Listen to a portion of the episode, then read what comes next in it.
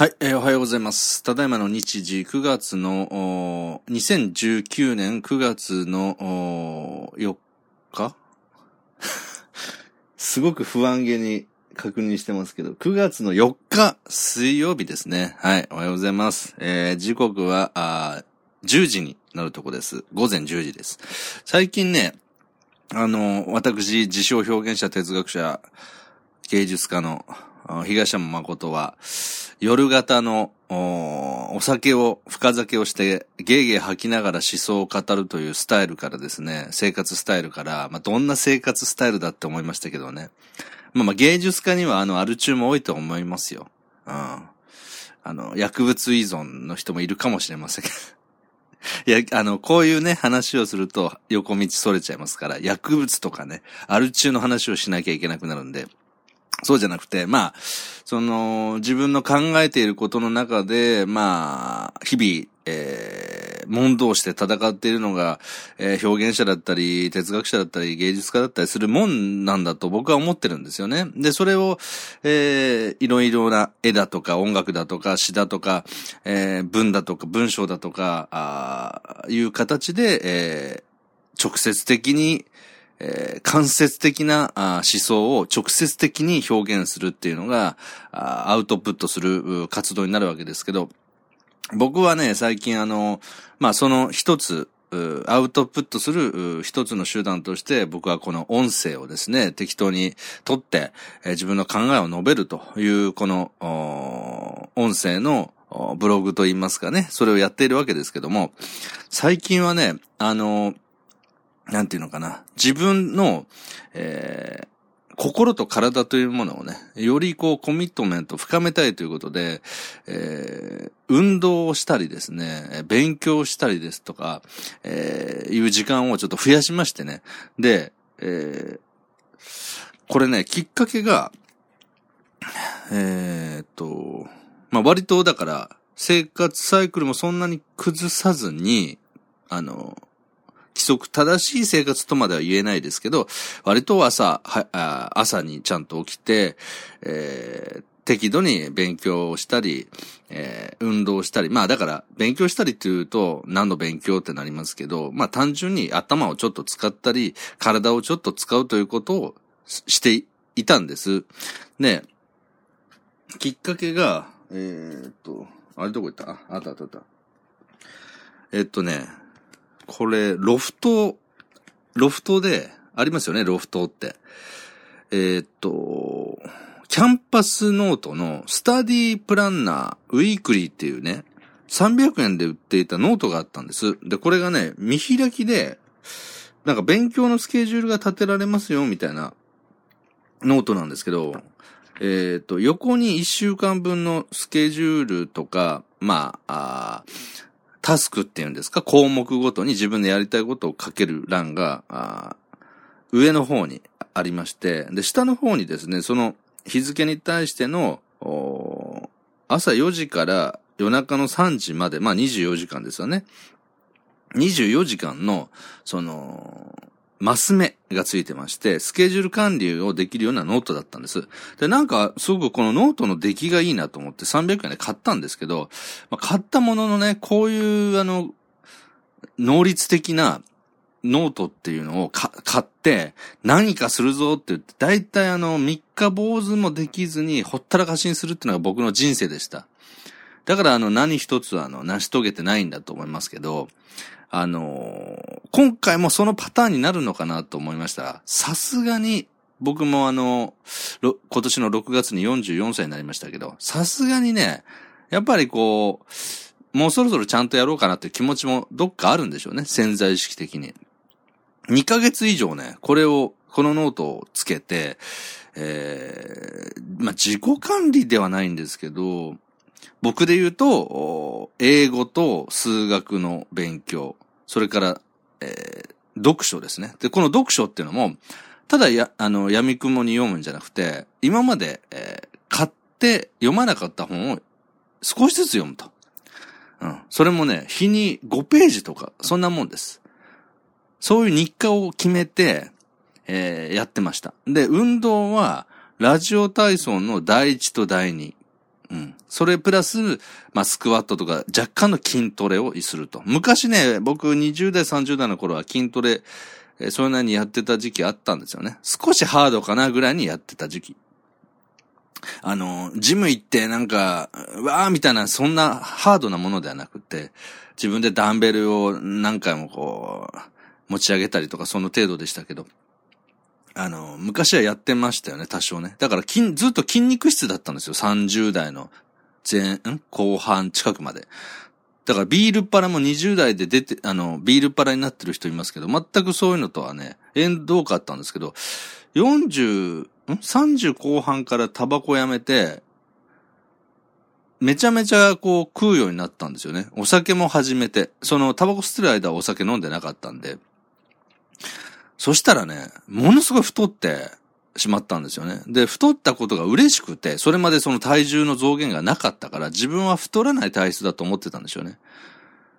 太るっていう事実が嬉しくて、いっぱい食ってたら戻らなくなったんですよね。それで、あ、やばって気がついたのが、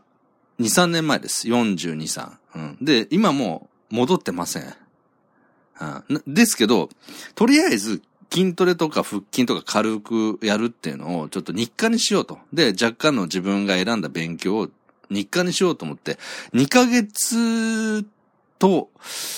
10日過ぎたぐらいが今日なんですよね。うん。そしたらね、やっぱり、なんて言うんでしょう。いろいろとね、いい感じになってきてます。で、これは、このキャンパススタディプランナーウィークリーっていうノートが、の出来がいいこともありますけど、僕のやっぱりこう、潜在意識的に求めてることがこう出だしたんでしょうね。で、本当は、例えば英単語を覚えたいっていうね、それは別に、あの、英語を喋れるようになりたいとかって、そういう直接的なことかわかんないですけど、とりあえずなんか勉強しとこうかなとか、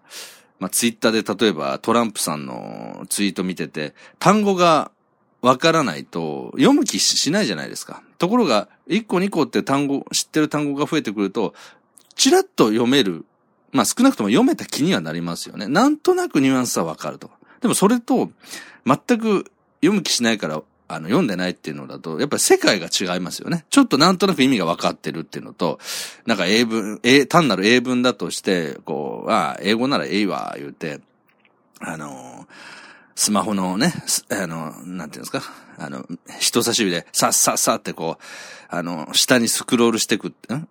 そうですね。下から上にスクロールさせていくときに、まあ、情報が全くよくわからない。単なる、なんか読みたくない英文っていうものから、少しなんとなくニュアンスが伝わるぐらいまでなるっていうのは、まあ、やっぱり別、別世界ですよね。で、これは、あの、あらゆることに言えると思うので、そういう自分が欲しい、自分が欲しい知識の、あ勉強を少しずつ毎日、続けていくっていうのをやってたっていう話です。はい。すいません、あの、長々とね。なんかあの、一瞬このキャンパススタディプランナーノートの宣伝をしてるかのように思うんですけど、まあ、このノートは本当ね、素晴らしいです。ちょっと、あの、もう使ってる人がいるかもしれないですけど、キャンパスノートって言うと、なんか、大学ノートというか、あの、まあ、他のノートと何が違うのと思ってたんですけど、こういうスケジュール系を作らせるとやっぱりすごいですね、このキャンパスさんって。で、このノートを、まあ、使ってに、あの、いろいろ自分で日課を決めてやってたと。はい。そんな感じだったんです。で、えー僕の中のね、えー日課、大事な日課としてやっぱり座禅っていうのは欠かせないんですけど、その座禅もね、やっぱりこう、離れてしまうとなかなかできないので、あの、10分間の座禅っていうのをやってたんです。ところが、例えば、一日スケジュールをこなして、で、さらになんか自分でね、娯楽に興じたりとか、まあ、疲れてきますよ。で、夜になってね、じゃあ座禅しますかっていう時に、例えば晩酌始めて飯食うわってなった時になかなか、じゃあ今から座りますっていうのができなくて、で、僕ね、10分間の座禅も、いや、今日はいいかって言ってね、サボるようになったんです。で、そこで僕が、あの、考えたのが、ちょっと待てよと。物事っていうのは、一つ一つ、瞬間瞬、まあ、時間で言うと瞬間瞬間、まあそのさ、瞬間瞬間もさらに細かく瞬間瞬間で構成されてるわけですよね。1分の座禅がちゃんとできない人が10分の座禅をしても無駄なんですよね。無駄っていうのはその意味がないっていう意味じゃなくて、初期の産前の時にはいいと思うんですけど、僕みたくもう座禅っていうのに触れてから10年以上経ってる人間は、やっぱり量より質が大事なんですよね。で、その時にね、やっぱり10分間の座禅、日課の座禅っていうものをおろそかにするようでは意味がないので、それだったら1分とかの座禅を本当に全身全霊真剣にやった方が絶対いいんです。それはもう間違いないんです。で、僕はね、よし、じゃあ真剣に3分やろうって決めたんですよ。毎日。そしたらね、やっぱり、ちょっと空いた時間にもできるじゃないですか、3分って。10分集中しようと思うと、ちょっと腰が重いんですよ、やっぱり。うん。昔は、あの、座禅の道場でお世話に、お世話になってた時、なっていた時は、それこそ、10日間、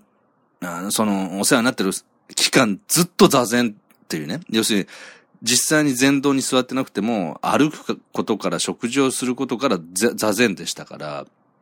食事禅だとか歩行禅だとか、寝る時も睡眠禅だとかね。全部が禅なんですよ。だけど、僕はやっぱり今は、あの、そういうのを経験させていただいた上での座禅として、質の高い、えー、禅定を寝ると。うん、禅定を寝るっていうのは座禅をして、えー、自分が無害になっている時間を大切にするっていう風にな、ニュアンスで取ってほしいんですけど、その座禅中、ただ座をしている時間の質なんですよね、大事なのは。そこで僕は3分間と短めに設定しました。そしたらね、やっぱいいです。まず基本的に毎日、ほぼ毎日できるようになりましたし、えー、集中力、うん。座禅にむ向き合わせるこの出力も上がりました。うん。で、もちろん3分間ってすぐ来ちゃうので、あの、そうですね。座禅をしたことがない人が3分間真剣に座禅をすると多少長く感じるかもしれないですけど、あの、やっぱり慣れている人間からすると3分間っていうのはあっという間なので、逆に言うと無駄にしたくないんですよね。3分間のうちのもう一瞬でも無駄にしたくないので、ずーっと集中して3分過ごすと。で、終わったら合唱して、えー、スマホのアラームを止めて、合唱して、で、また普通に何、何事もなかったかのように次の動きに移るっていうのをやってましてね。あ、なるほどなと。その勉強も座禅も運動もそうですけど、集中力が高い状態、高品質の状態での時間をやっぱり積み重ねていくべきだと思いました。うん。それはね、すごくあの、学んで、えー、いましたね。この2ヶ月、10日、2週間ぐらいかな。うん。で、その結果、こういう生活をしていると、じゃあ明日朝起きて、まあ、今日はね、まだ日課をやってないんですけど、英単語を覚えるのをもう先にやろうと。まあ、要はその、毎日毎日やっていくと、最初の、それこそ、一週間10日っていうのは、新鮮な感じで、あ、こういう日課をするのもいいね、なんて思ってますけど、1ヶ月2ヶ月経ってくると、当たり前になってきますよね。それこそ日課になってきます。そうすると、やっぱサボってしまったり、うん、めんどくさいって感じる日もあります。なので逆にめんどくさいなって思わないようになるだけ早く終わらしちゃうと。めんどくさいこと終わらしちゃうっていう感じで、えー、朝起きようかなって思う。そうすると結果的にあんまり深酒をしなくなるんですよね。これ本当面白いですよね。だから整ってくるんですよ、なんか。お酒を減らそうと思ってもな、減らすことって僕は無理だったし、えー、無理だ、無理なタイプなんです。だけどそうじゃなくて別なことを整えていくと、心と体がせ、こう、整っていくので、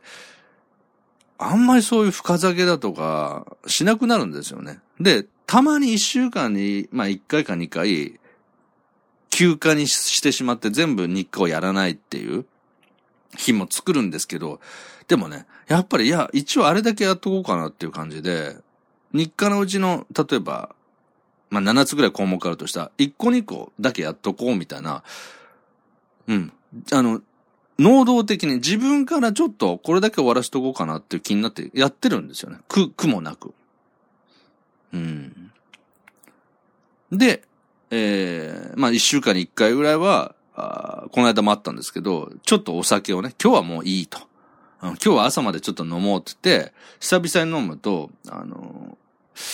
何本だったかな缶ビールの503本目過ぎたあたりで、なんか体調悪くなって、で、歯磨いて寝ようってした時に、この歯磨きでちょっと気持ち悪いなと思って、ゲーしましたね。あ、あの、お食事の、お食、お食事中の方がいたらすみませんけど、ゲーしました。あ、やっぱダメなんだなと。うん、こう、こういう飲み方ダメなんだなって反省しつつね。あの、たまにはそうやって、えー、飲むんだったら飲むという日もちょっと入れてますけど、一週間に一回か二回かな。でもそれ以外の日はね、本当にこう、うん、自分のこう、心と体が、あ調和して整ってきましたね。で、悪くないです。で、一番の問題は、これ、僕の話、ここまで、あの、聞いてくださってる方がいらしたら、お気づきかと思うんですけど、仕事してないんですよね、僕ね。なので、あの それが一番の問題じゃねえかって、自分でも思ってるんですけど、この仕事もね、僕にとってはこう、とりあえず今、あの、アダルトの、ボイスドラマを書くっていうのが一番手っ取り早い収入源なんですけど、僕はね、もう嫌になっちゃって、そのもう、あのね、さっき調べたら、11、2年前から、その僕がサークル、同人サークルの代表として、男性成人向けのアダルトボイスっていうのを81本サークルとして作って、えー、女性向けですね。女性向けが5本作ったそうなんです。で、このうち僕が書いたのが多分8割近くあると思うんですけど、もうね、10年以上こういうことやってきて、もう、アダルトの台本、シナリオを書くってことに対して、僕自身の興味とかはない、ないわけですよね。もうさ、書き尽くした、書き尽くしたってことはないんだけど、もういいかな。で、しかも僕の場合は、今までなかったもの作るんだっていうようなスタンスだから、まあ、そんな売れないんですよね。うん。なので、どうしようかなと仕事。なんかちょっと前にも金がなくなったっつってアルバイトしましたけど、4ヶ月ぐらいかな。まあそれもやめちゃいましたしね。本当になんかお金を稼ぐ術があったらいいんですけど。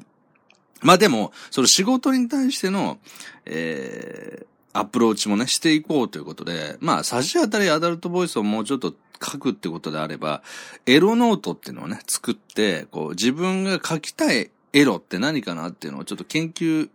してみるのもいいかなと。で、それもだから、あのー、思い立った時でいいんですよ。1日30分、そういう時間を作ろうとかってやると続かないんで、思い立った時にちょっとやろうかなっていうふうに、エロノートっていうのをね、作ろうかなと近々。うん。で、別にそれはもう公開するもんじゃなくて、自分のその女性に対して、えー、エッチな気持ちになったとしますよね。例えばコンビニに入ってグラビアアイドルの、えー、表紙を見たらちょっとおっと思ったとか。で、そのおっと思ったっていうのは何かあるんですよね。うん。こんだけグラビアが溢れてる中、その表紙に対しておっと思ったってことは、エッチだなと思う要素があるはずだから、それをちょっとね、えー、何なんだろうと自分の中で考えてみる。そうすると、あ、こういうアダルト作品だったら書いてもいいかなという、そういうやる気が出てくるんじゃないかと。そう、まあ、リハビリですね。エロ、エロを書くためのリハビリができるんじゃない？リハビリっていうか、まあ、はっきり言って書かなくていいんですよ、僕はもうエロ、エロ作品なんて。ただ、お金のために、やっぱり、こう、多少書いた方がいいのかなっていうのと、書くとしたら、自分がお金になるから書きますってわけでいかないわけですよね。自称表現者、哲学者、芸術家っていうのは今までなかったものを、ね、誰にもえー、作れないものを自分が作るんだってことですから、やっぱ世に出す以上は、その、ちょっとお金になるからっていう動機であれ、出すとなればそんなこと関係ないんですよね。やっぱ買ったお客さんに対して、あ、これは買ってよかったなとか、こんなのはちょっと初めて聞いたかもっていう、その感動なり、喜びをどっか入れたいんですよ。そのアダルト作品とはいえ、その、お客さんが後で気づくはずなんです。買って、えー、シコシコってした後に、あ、この人の作品面白いなって、こう、後でね、あのー、そういう感動、感動って言うとあれなんですけど、なんか喜びみたいなものがあるはずなんですよ。その単に性、性のはけ口としてというか、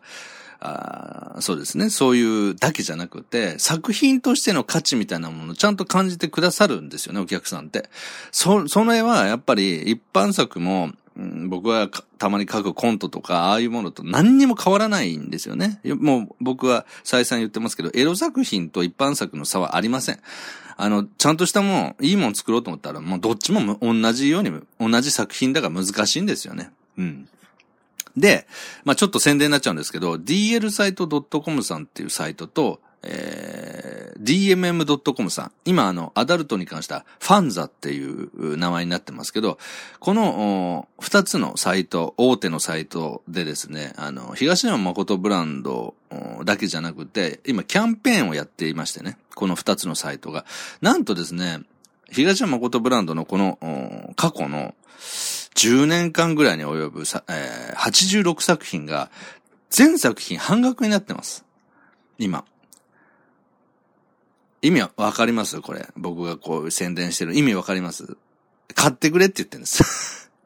今すぐ。今すぐコンビニに行って、あの、DMM ポイントカードとかってなんかありますよね。あれを、あの、2000円分ぐらい買って、全部僕の作品使ってください。あるいは dl サイト .com さんに登録してそうすると僕の収入になります。ただ、今回、この全、全作品50%オフってやってますけど、この50%に、のさ、えっと、割引する作品をどれにするか僕らが選べるんですけど、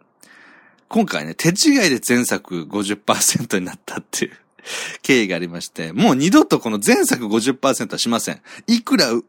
買っていただいてもほとんど収入にならないことが分かりましたんで、はい。まあ、とにかくね、あの、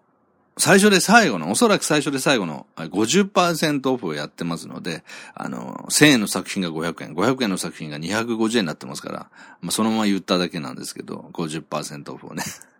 あの、ぜひ、あの、興味がある方、買って聞いてみてください。あ、こういう作品を作ってきたんだってのをお分かりいただけると思います。はい。まあ、この宣伝をね、頭でしないのが僕がいかに商売系がないかですよね。こんななんかあの、後半に喋ってももう、聞いてない人がほとんどでしょうから、僕のこのね、音声を。まあ、とにかく、そういうキャンペーンがあって、9月のね、dl サイト .com さんは9月の17日14時までだそうです。まだ時間ありますけど、まあ、あっという間に時間って過ぎますから、興味がある方はぜひ買ってやってください。で、その半額セールをしたところですね、結構買っていただきました。あの、過去作。もう僕の初期の本当お恥ずかしいような作品から、で、買っていただいて、あ、まだ、あの、値段が安ければ欲しいっていう人がこんなにいらっしゃるんだと。先月で200何十本ぐらい売れたんですかね、多分。うん。僕の作品だけでも200近かったです。なので、えー、ちょっとやる気は出ましたよね、正直ね。半額だから売れたっていうだけじゃなくて、半額だって興味がなかったら買わないじゃないですか。うん。興味があったけど安くな、興味があって安くなってたから買ってくださるわけですよね。これ僕がお客さんだってそうです。なので、あ、東山誠ブランド、あるいは東山誠のシナリオの作品って面白いよねっていう方が少なからずいらっしゃるっていうのはよくわかりましたので、新作をね、去年の8月以降全く書いてない新作を年内1本ぐらい出せたらなっていう気持ちになってきてます。なので、えー、ちょっとまた話戻しますけど、そのエロノートね、僕が、あ、この女優さん、なんかエッチしたいって自分が素直に思った時に、なんでじゃあエッチしたいと思ったのかっていうね、えー、ことをエロノートに書いていって、なんか、こういうアダルト作品、アダルトのキャラクターがいたらいいなっていうものを生み出す、まあネタ帳ですよね、平たく言えば。ネタ帳を書き始めてもいいかなと思い、思ってますって報告でした。はい。えっ、ー、と、何の話をしようとしたのか、相変わらずよくわかんない。まとまりがないですけど、とりあえず生活リズムが整って、えー、気持ちと体が、心と体がすごくいい感じになってきてましたよ、と。で、いう話と、あとは、そうですね、何かを僕みたいにね、適当な、えー、人間、まあそうそういないでしょうけど、適当な時もあるじゃないですか、人間。そういう時に、ダメだな、俺とかダメだな、私って思わずに、あの、それを一旦保留にして、ほったらかしにして別なことをね、やっていくと、結果整う。そっちの方が効率的じゃないかと。まあそういうのを感じた2ヶ月半ぐらいでした。あもう自分がね、ダメなと、ところはね、直す必要ないんですよ。絶対。だってダメなところって、その、ウィークポイントってね、言いますよね。それも自分の個性ですから、直しようがないんです、もっと言うとね。だから、整わせ、それを良くするためには、やっぱ他のところをできる範囲で小さく小分けして達成していくと。達成っていうかね、まあ、達成って言葉は僕あんまり好きじゃないんだけど、なんでかっていうと、なんか嫌でしょ達成って。いや、あの、達、何かを達成するって気持ちいいじゃないかって思われるかもしれないですけど、達成って、僕の中ではないんですよね。うん。達成したなんて思ってる時は、大体そんなすごいことじゃないって思ってまして、いつも、いつも何か足りないって思ってることがすごく大事だと思ってますから、その謙虚な姿勢として、物事に対して謙虚な姿勢があればあるほど、自分の無力さってちゃんと見えるんですよね。だから、やったぜっていう瞬間っていうのは、瞬、本当に、あるか、あの、枠に、固定させた時にはできますけど、枠を取っ払ったら、あ、やっぱり自分大したことないっていうのが物事だと思いますのでね、僕は達成という言葉が嫌だよって話をまた横道それてしてるわけですけど あ。ちなみに、あの、僕今酒飲んでませんから。はい。今日はですね、朝起きてこの、コーヒー、うん、えー、ゴールドブレンド、インスタントコーヒー好きで飲んでますけど、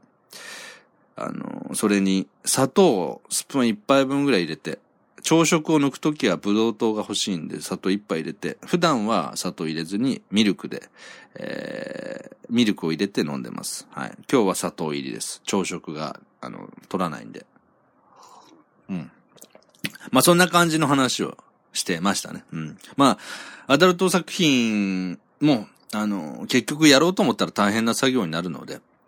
あの、ぼちぼち、えー、アプローチをしていくということで、まあ、これを前向きになってるといえば前向きになってきた気はします。はい。ただ、前回なんか僕詩読んだりして、あのー、なんか、センチメンタルな感じになってたと思うんですけど、あの、そうですね。やっぱり、世の中で起きてることがすごくしんどいなと思うニュースも、やっぱ、ずっとあるので、それに関してはやっぱり引っ張られますけど、それとね、自分っていうものをしっかり持つことはまた別問題として、自分ができることをやる。嫌なニュースもいっぱいあって生きてるのも辛くなるけど、少しでも自分ができることをちゃん、あの、集中してやる逆に言うとそれしか僕にはできません。はい。一日英単語を100個覚えろって言われても覚えられません。あの、受験生の方が聞いてたら、あの、お前舐めんじゃねえよと、そんなの勉強って言わないんだよって言うかもしれませんけど、すいませんけど、僕からしたら受験勉強こそ勉強じゃないんです。やっぱりね、それはまあ暗記訓練です、ただ単にね。そうじゃなくて僕がやってるのはもう英単語1日4つ覚えようっつって、4つ覚えていく。これしか僕にはできない。それを、毎日、えちゃんとやっていくと。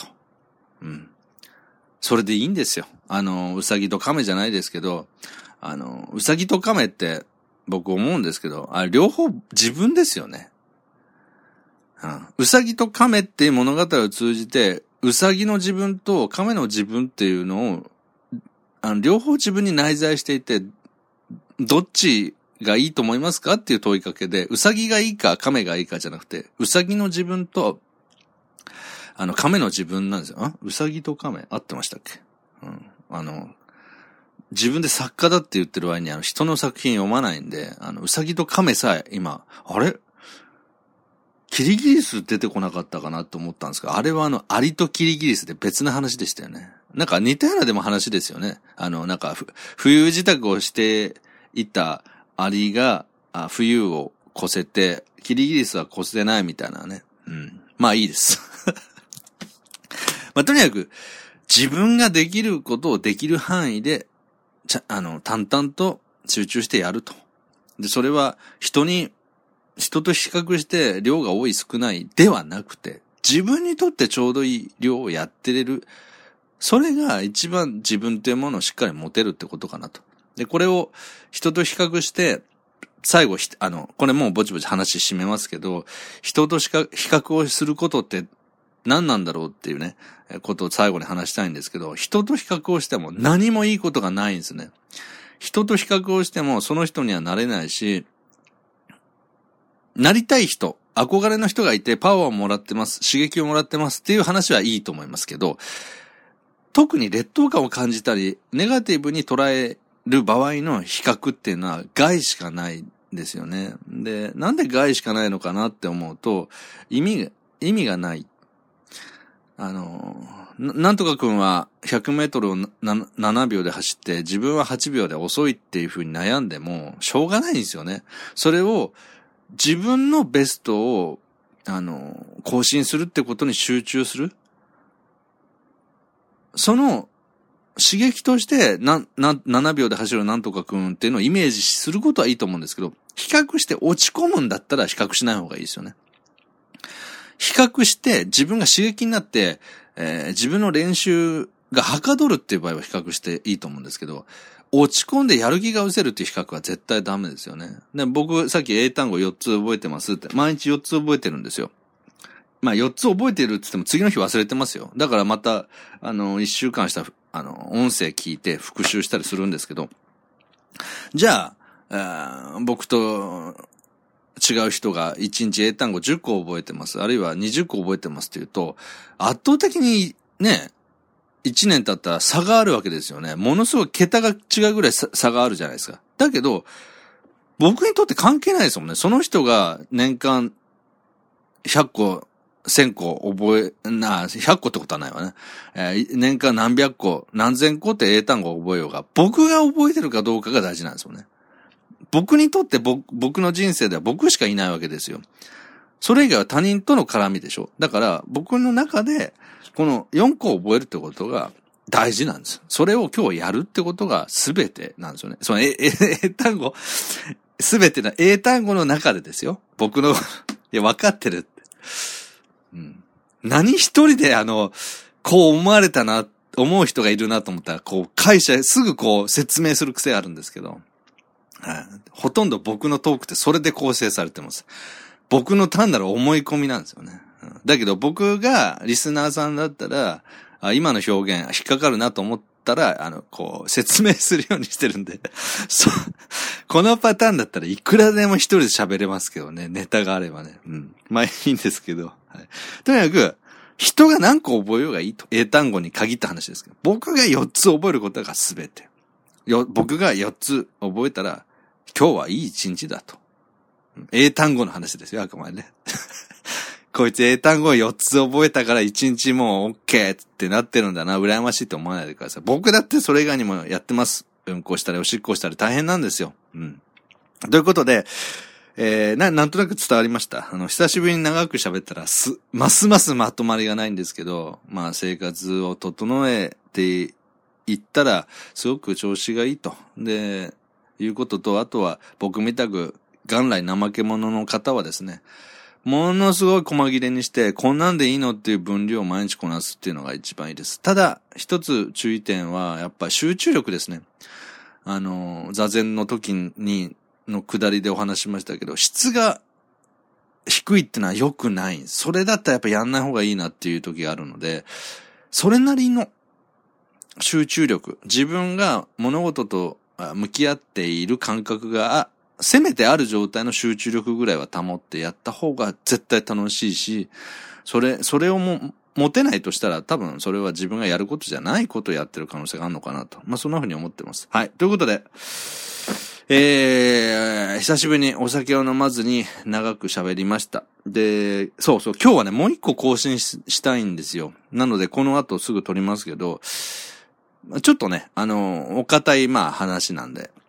あの、僕のこの日常ね、こういうキャンパスのノートをつけて生活リズム整ったよなんてね、あの、夏休みの小学生よろしくの話とちょっと分けたいので、えー、この後、また、この枠を切った後にやりたいと思います。はい。えー、話す内容はですね、あの、